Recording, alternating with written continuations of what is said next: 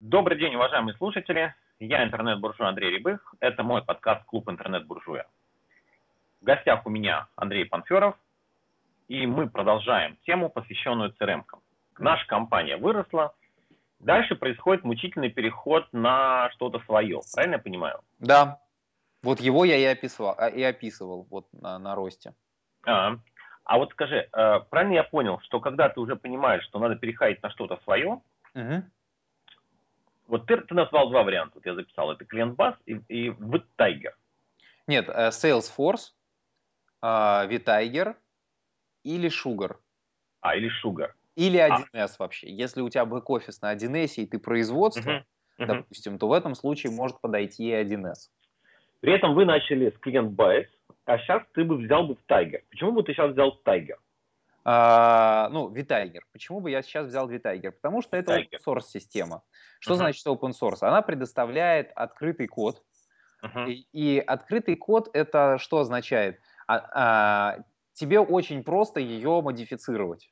Ну как, а, сложнее, конечно, чем Salesforce, потому что Salesforce тебе позволяет делать любую модификацию прям вот визуально в графическом редакторе, там, да, uh-huh. вплоть того, что ты бизнес-процессы, ты там прям реально их рисуешь, вот, ну, прям берешь, перетаскиваешь, рисуешь как-то, вот, да, выстраиваешь их.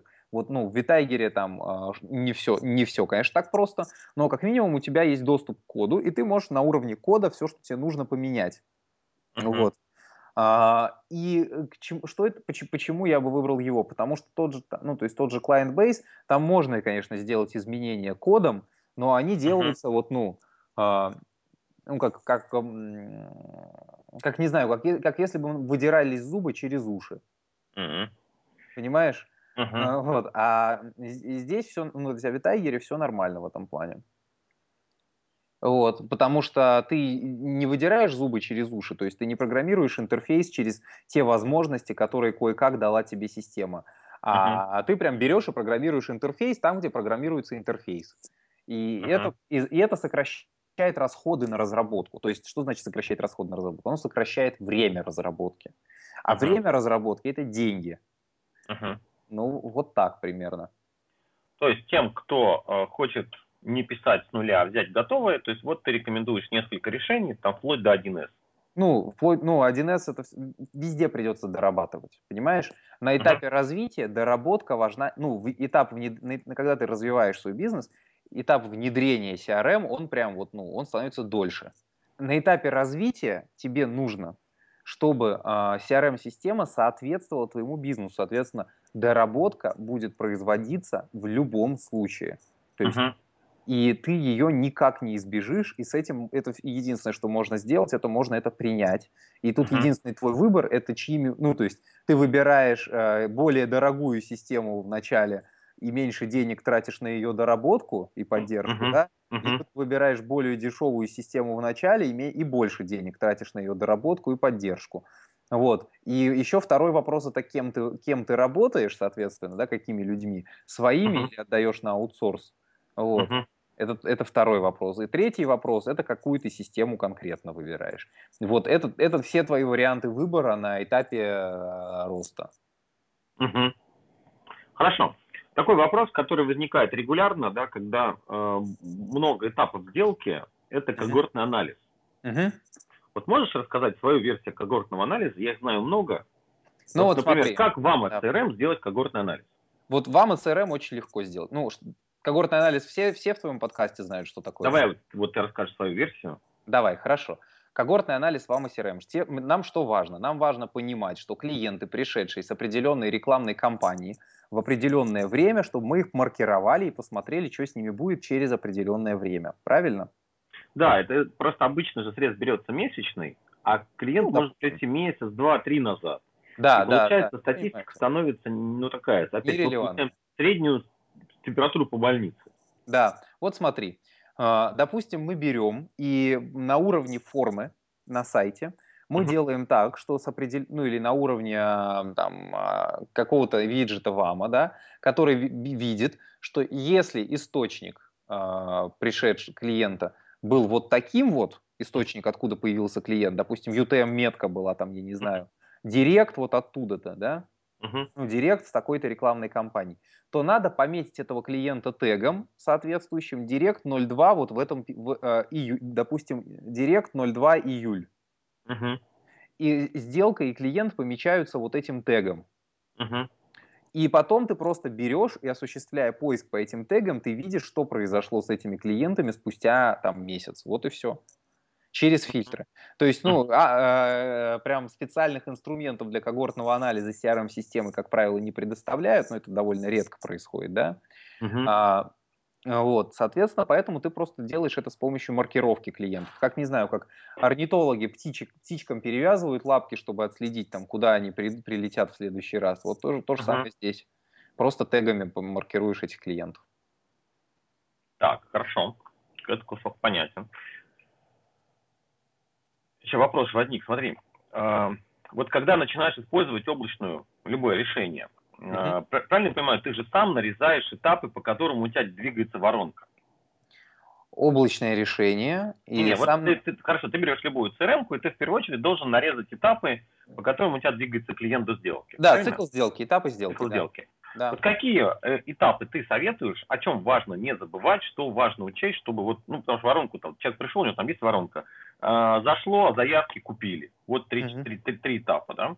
Угу. Как вот. правило, их намного больше. Вот что ты как человек опытный рекомендуешь? Обязательно включить воронку, о чем не забыть, какие есть хаки, секреты? Вот смотри, здесь э, не хак и секрет, а сложность есть одна.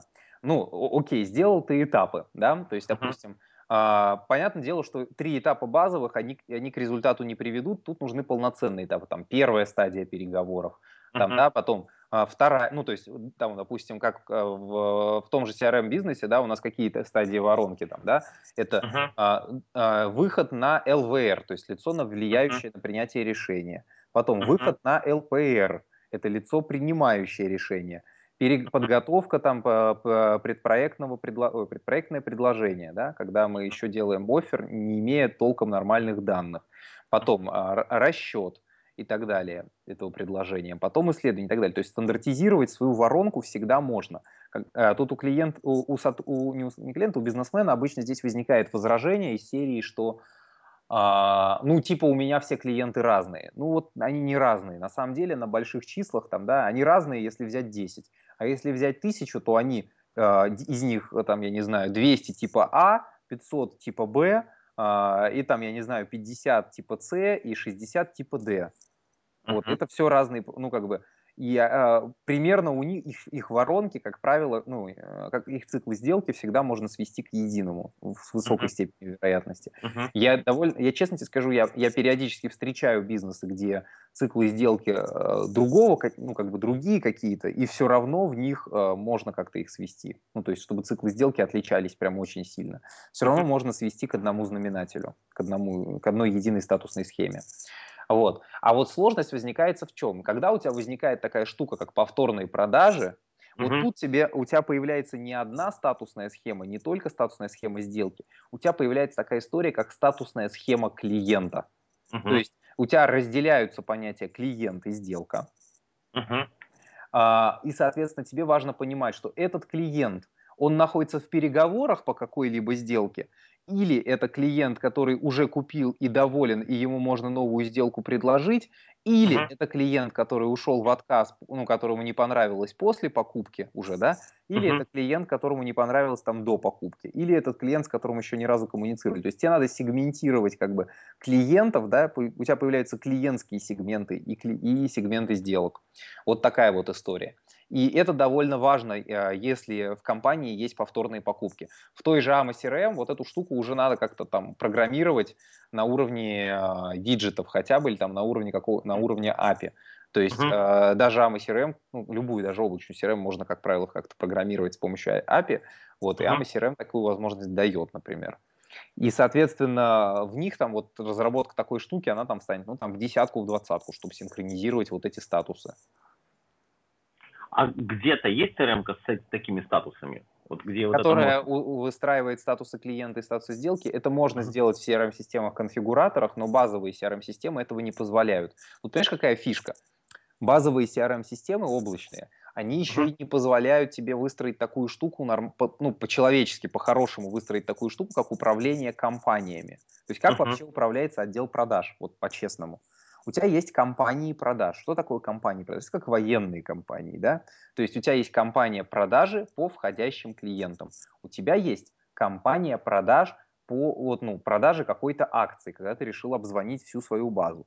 У тебя uh-huh. есть компания там новогодних продаж, когда ты всю свою базе предлагаешь какую-то новогоднюю акцию. У тебя есть компания до продажи купившим клиентам или там возврата ушедших клиентов. Это все разные компании. Просто какие-то из них являются периодическими, какие-то из них являются постоянными, какие-то из них являются нерегулярными. То uh-huh. есть, например, а, обзвонить всех клиентов в связи с выходом какого-либо нового продукта или в связи с тем, что ты там, не знаю, решил ресторан открыть или что-то еще, это нерегулярная компания. А регуляр, обзвонить всех клиентов в связи с 8 марта и сделать для них предложение, это регулярная компания.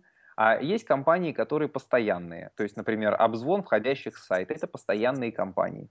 И, соответственно, uh-huh. на самом деле, как происходит работа отдела продаж, чем крупнее бизнес. Тебе нужно учитывать именно а, результаты компании. То есть, образно, мы прозвонили людей с новогодним предложением, да, всех uh-huh. наших клиентов, и на новог... Э, прозвонив людей с новогодним, наших клиентов с новогодним предложением, мы продали 2 миллиона, допустим, да. Uh-huh. А, а вот в этот момент шли еще продажи на, с нашего сайта, и вот продажи с нашего сайта принесли нам 1 миллион. И так далее. И вот тебе нужно иметь возможность, образно говоря, выбрать какой-то сегмент клиентов, да, вот этих вот, исходя из того, как ты их расставил по статусной схеме, нажать кнопку «Создать компанию», и создать и, и автоматически сделать огромный список лидов для своих менеджеров, чтобы CRM-система эти лиды выплевывала для менеджеров определенный, ну там, я не знаю, 200 или 300 в день, там, да, или 20 в день, там, или сколько uh-huh. в день, сколько они uh-huh. могут прозвонить. И она их будет выплевывать, и менеджеры, соответственно, в соответ... она будет выплевывать их в соответствии с приоритетами, и менеджеры будут звонить. Вот это правильная организация работы отдела продаж. Вот по-хорошему, по-честному. Когда у тебя не то, что когорты, у тебя управление компаниями. Угу. Вот, но такое, такую возможность можно взять, э, сделать только там на форсе, шугаре и тигре, долго их кастомизируя, потому что пока что никто еще к этому не привык нормально.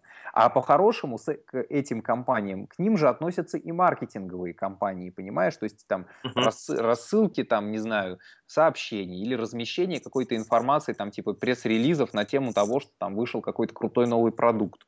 Вот это все, это как бы некая компания. Именно она позволяет тебе систематизировать именно работу по, по привлечению, обслуживанию клиентов, управля... именно управление компаниями продаж. Вот так вот.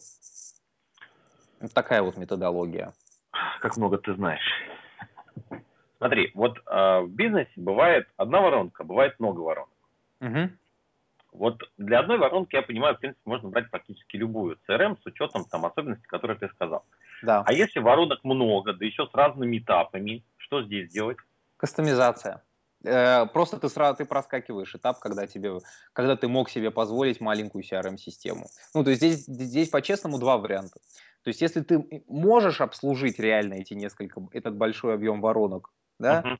а, и, и при этом быть в плюсе, uh-huh. на раннем этапе бизнеса, ты молодец.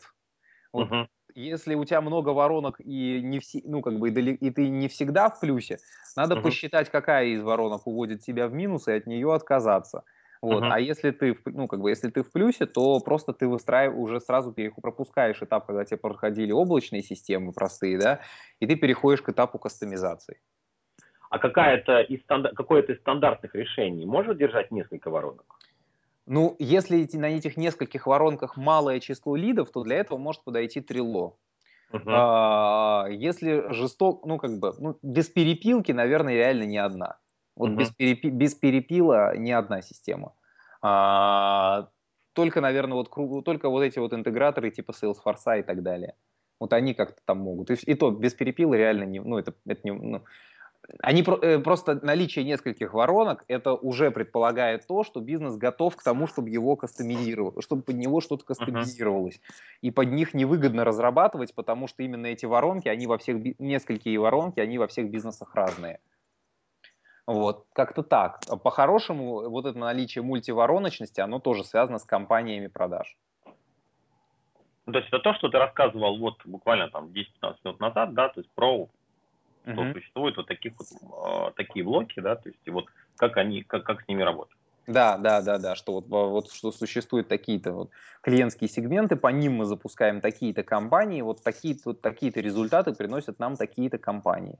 Вот, вот эта методология, она по сути и основана на мультивороночности, но и получить, ну, и мультивороночности вот эту штуку можно получить по-хорошему только, ну, как сказать по-хорошему, на том уровне, на котором ты сможешь ее легко контролировать, а, только кастомизацией. В мегаплане есть некие возможности для мультивороночности, но мультивороночность в, компании профессиональных услуг, там ее не, ну, как бы там она, ну, она не, не настолько сильно нужна, понимаешь? Угу. Вот. Как-то так. Что еще ты обычно рассказываешь? У тебя же большой, большой есть доклад, большая лекция на тему CRM. Что еще ты рассказываешь людям? Слушай, а, обычно рассматриваем просто более подробно все это. Этапы внедрения рассматриваем прям глубоко, подробно, как там ТЗ пишется, угу. из чего состоит там, я не знаю. Что а, в ТЗ важно учесть? Вот ну, топ-3. Да. Топ-3, а, что важно учесть в ТЗ, давай по порядку. Вот прям начнем тогда по порядку. Давай, а, Давай, во-первых, конкретизирую, для тебя, а, конкретизирую, чем отличается облако от конфигуратора. Ну, обычное mm-hmm. облако от конфигуратора. Mm-hmm. Облачная система, да, она пытается решить какую-то узкую задачу, и она mm-hmm. пытается решить ее максимально хорошо, и она, как правило, это начинает делать через какое-то время. А вот а, конфигуратор, в чем его как бы отличие? он не столько дает тебе возможность решения какой-то одной задачи, сколько он uh-huh. дает тебе возможность программировать свои решения. То есть это вообще другой класс на Западе называется. Это называется Business Application Platform, то есть BAP. Это не CRM как таковое.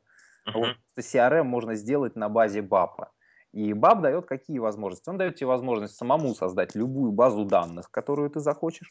Он дает тебе возможность самому создать любые э, процессы, которые ты хочешь, да, также добавить к ним любые права доступа. Да? Что такое uh-huh. права доступа? Это чтобы твой один менеджер видел одно, а другой менеджер другое. Вот. И здесь uh-huh. важно не путать права доступа с интерфейсными решениями, потому что иначе можно хак сделать да, системы. Uh-huh. Uh-huh. Вот. И, соответственно, дальше. Э, конфигуратор именно этих визуальных решений – то есть чтобы ты мог настроить, как должна правильно выглядеть карточка клиента, то есть не какие в ней должны быть поля, да, это делается на этапе базы данных, а как эти поля должны быть расположены на экране, чтобы это uh-huh. было удобно там, да, для менеджеров, чтобы, чтобы работа была быстрой, простой, понятной и эффективной. Да? Это следующий шаг. Потом дальше еще есть такая история, как м- Конфигуратор интеграций. То есть а, любая CRM-система, она существует не как сферический конь в вакууме, а ей надо как-то с другими системами сочетаться. То есть сочетаться mm-hmm. с сайтом, да, принимать лиды с сайта, сочетаться с а, такой историей, как сочетаться со всякими выгрузками 1С, сочетаться с а, email, смс, смс рассылками и так далее. Вот эти вот все должно, вот это все тоже должно учитываться. То есть, да, интеграторы дают для этого гиб, не интеграторы, а конфиг, системы конфигуратора дают для этого гибкие возможности за счет API.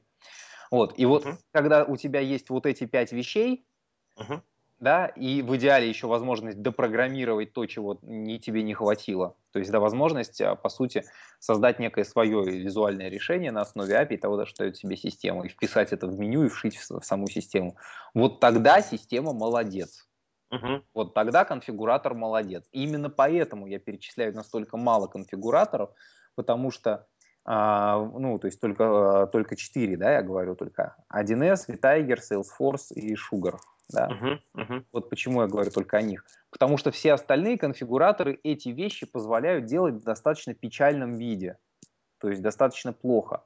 Uh-huh. А, чем лучше в CRM-системе, вот это, не в CRM-системе, чем, тем, чем лучше конфигуратор, тем более крутая, эффективная, быстрая, простая CRM-система у тебя получится.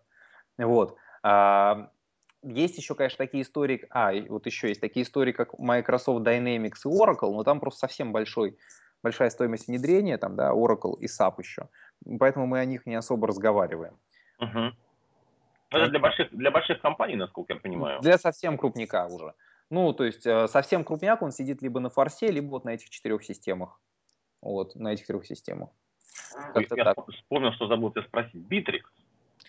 Ой. Битрикс. А, а можно я сделаю вид, что ты меня об этом не спрашивал? Ну, то есть ты никому не рекомендуешь внедрять Битрикс? Понимаешь, какая фишка? Битрикс это хорошая попытка сделать для малого бизнеса все в одном месте. Угу.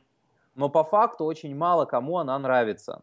И Bittrex это значит, ты сразу, ну как бы, либо ты смиряешься с тем, что тебе, что у тебя неудобный, ну, да, давай так вот. А, как может, вот эта попытка сделать для хирурга, для пожарного и для, там, не знаю, для стоматологического кабинета и, и для учителя школьного один рабочий стол.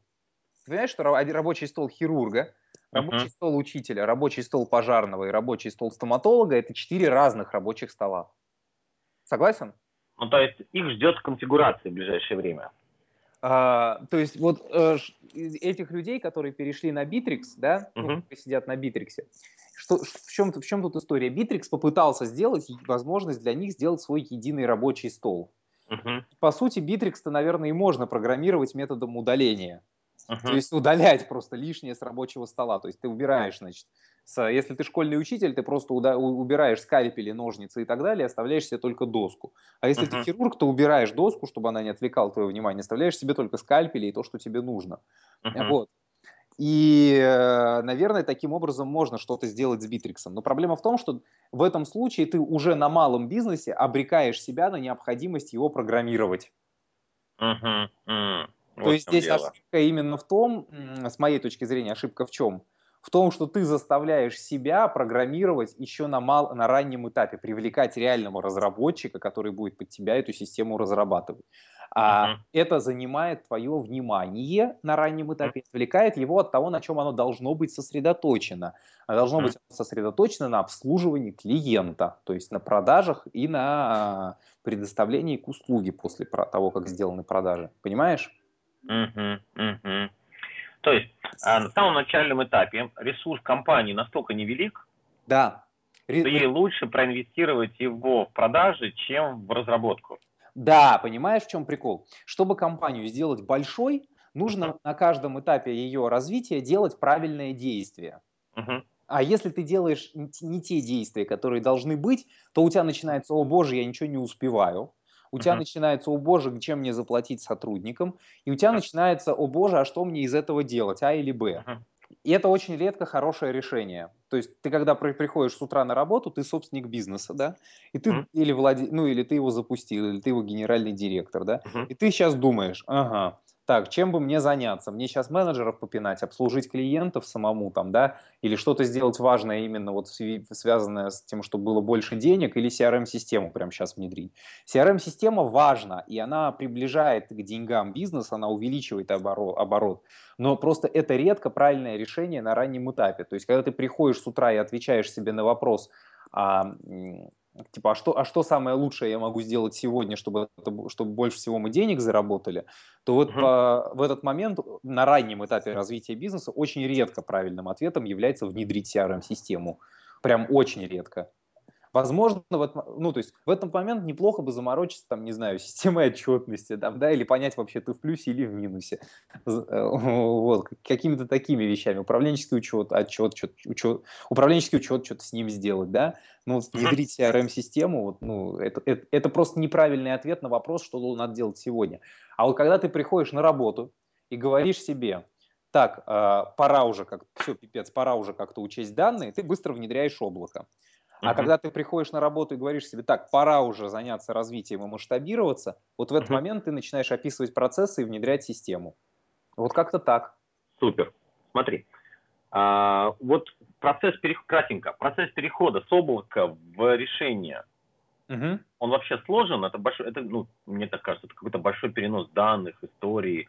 Или это те инвестиции, которые все равно придется делать, но вот маленькому бизнесу до определенного момента лучше там маленькому, среднему бизнесу даже об этом не думать. Вот смотри, вообще по-хорошему, как бы, э, эти деньги все равно придется заплатить. То есть тут вопрос просто в том, ты их заплатишь э, осознанно, зная, что ты, что тебе их платить и как, или ты их заплатишь невольно, потому что они просто бизнес будет просто сам как бы извлекать их из твоего оборота, образно uh-huh. говоря. Вот, а, поэтому лучше, конечно, подходить к этому вопросу осознанно. И здесь надо понимать, итак, мы планируем вырасти вот настолько-то, вот тогда-то, вот такие-то нам нужны для этого финансовые ресурсы. Вот столько-то денег нам для этого надо потратить на CRM-систему. Здесь, конечно, на этом этапе лучше вести разговор со внешним подрядчиком, который поможет сформи- сформировать техническое задание к системе и, возможно, заплатить ему за техническое задание. Это лучше, чем нанимать сразу специалиста по автоматизации, которому ты не знаешь, а, ты, ты просто, ну, ты будешь просто не знать, что ему надо делать. Ты не сможешь придумать для него за, правильно. Ты, ты еще точно не можешь сформулировать, что ты от него хочешь.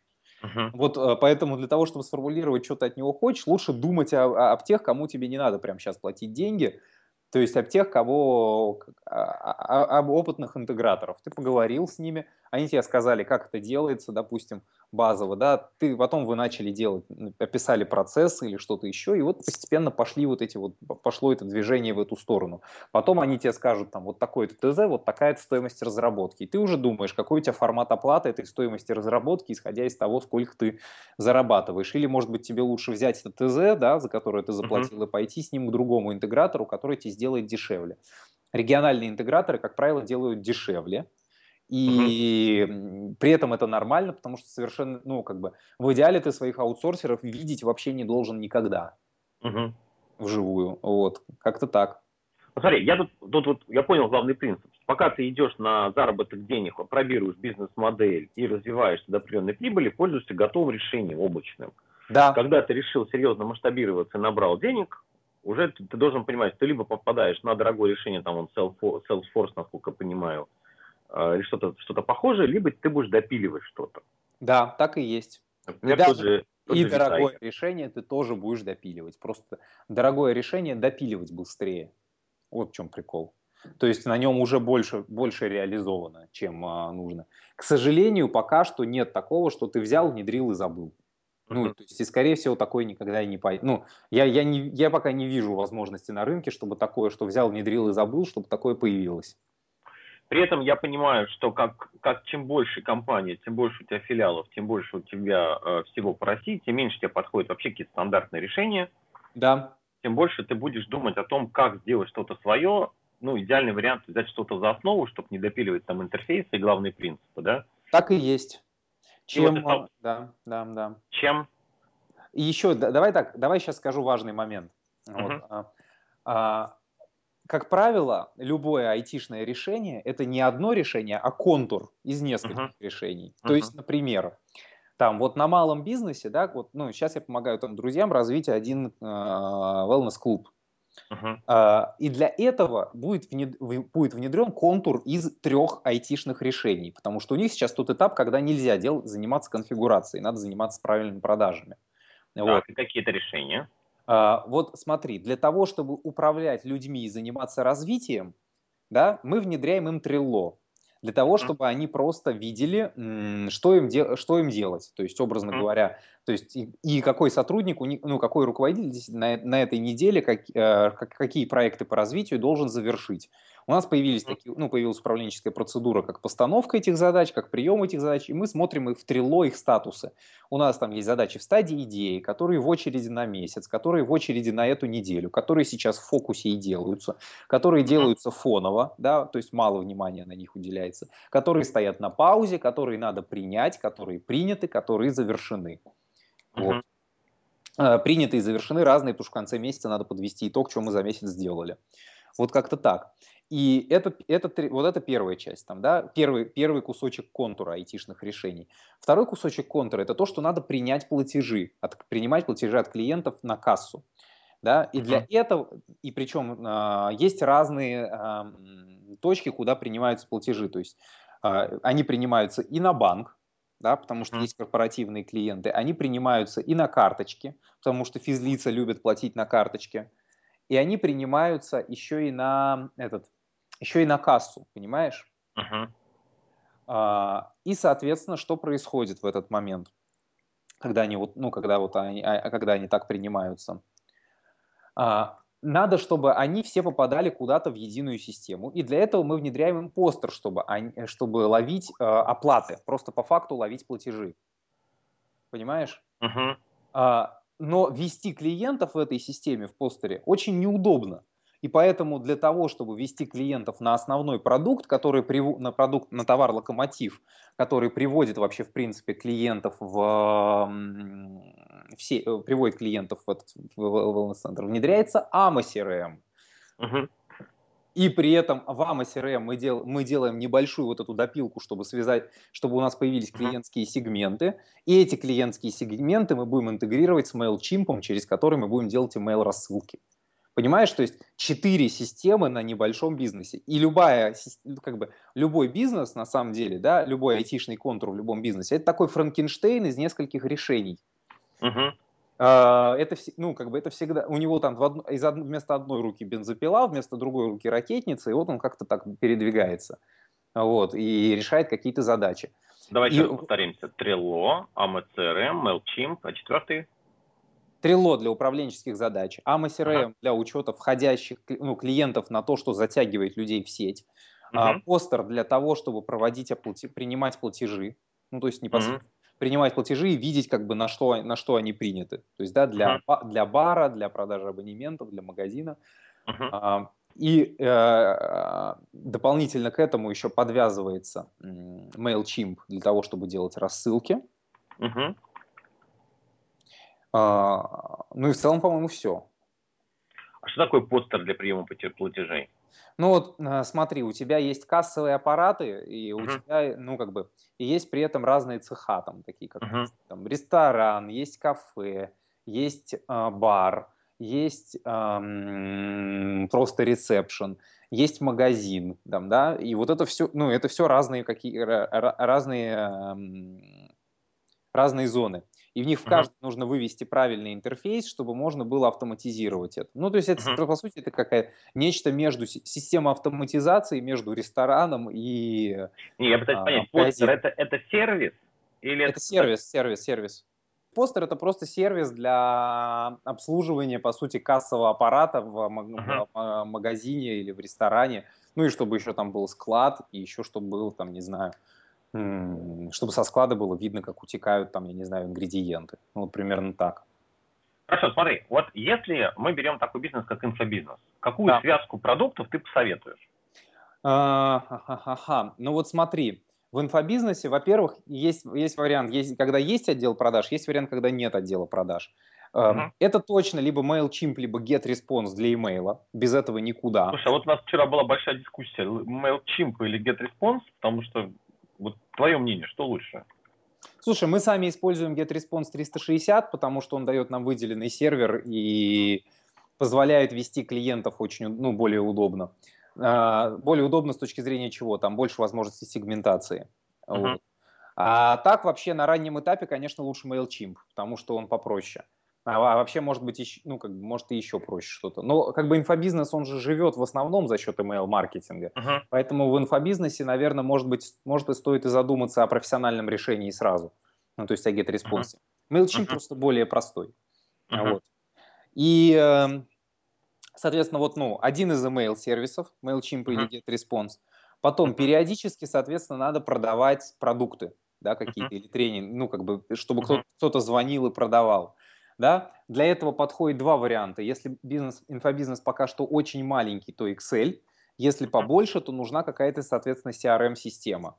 Uh-huh. Вот. А, прием платежей через а, Робокассу или eAutoPay. Тут важно, чтобы была интеграция с партнерским сервисом. То есть нужно брать прием платежей такой, который сразу будет показывать тебе еще и партнерку. Uh-huh. Вот. И туда же, чтобы можно было как-то подгружать там, я не знаю, твои объемы продаж. Uh-huh. А, подгружать объемы продаж, скорее всего, придется с помощью все равно какого-то API, потому что ввести клиентов в тех CRM-системах, которые предоставляют э, эти сервисы, довольно ну, будет сложно. Mm-hmm. Вот. Возможно, amoCRM для продаж. Но хотя, если продуктов уже несколько, то вот тут, конечно, amoCRM будет посложнее. Хотя можно попробовать и в нем. Если не amo, то какой еще продукт? Не хочу рекомендовать сейчас так вот просто Fresh, ни с того, ни с сего uh-huh. не, не совсем будет логично. Ты знаешь, вот может быть Pipeline. Uh-huh. Зависит от возможностей воронок, вот так вот. Зависит от, от того, как, насколько сложные воронки. И тут тонкость в том, что в инфобизнесе далеко не каждому, кому, кто у тебя попал в подписную базу, стоит uh-huh. звонить. Uh-huh. Вот скажем так. Когда люди, как, а тем, кому, тех, кому стоит звонить, их довольно немного на самом деле. И можно вообще обойтись и без этого. Может быть, вообще просто можно обойтись email-сервисом и чем-то еще. Вот, а уж если ты хочешь поднять отдел продаж, то там изволь заморачиваться над CRM-системами. Что ты еще посоветуешь инфобизнесу из сервисов? А, ну, Trello хорош для учета задач. Это uh-huh. всегда так.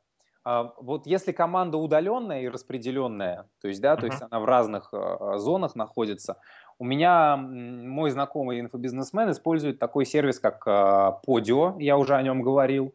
Да, он uh-huh. позволяет как-то учитывать задачи команды, можно добавить туда даже то, чтобы они вбивали свое рабочее время и, соответственно, а, чтобы бухгалтер заходил, смотрел и говорил о том, что окей, там вот исходя из того, сколько вы отработали, какие задачи сделали, вот вам столько денег начислено и так далее, да, чтобы удаленной команде не платить зарплату. Uh-huh. Ну вот какие-то вот такие истории можно вытворять. Поди очень хорош для организации вот именно удаленной работы.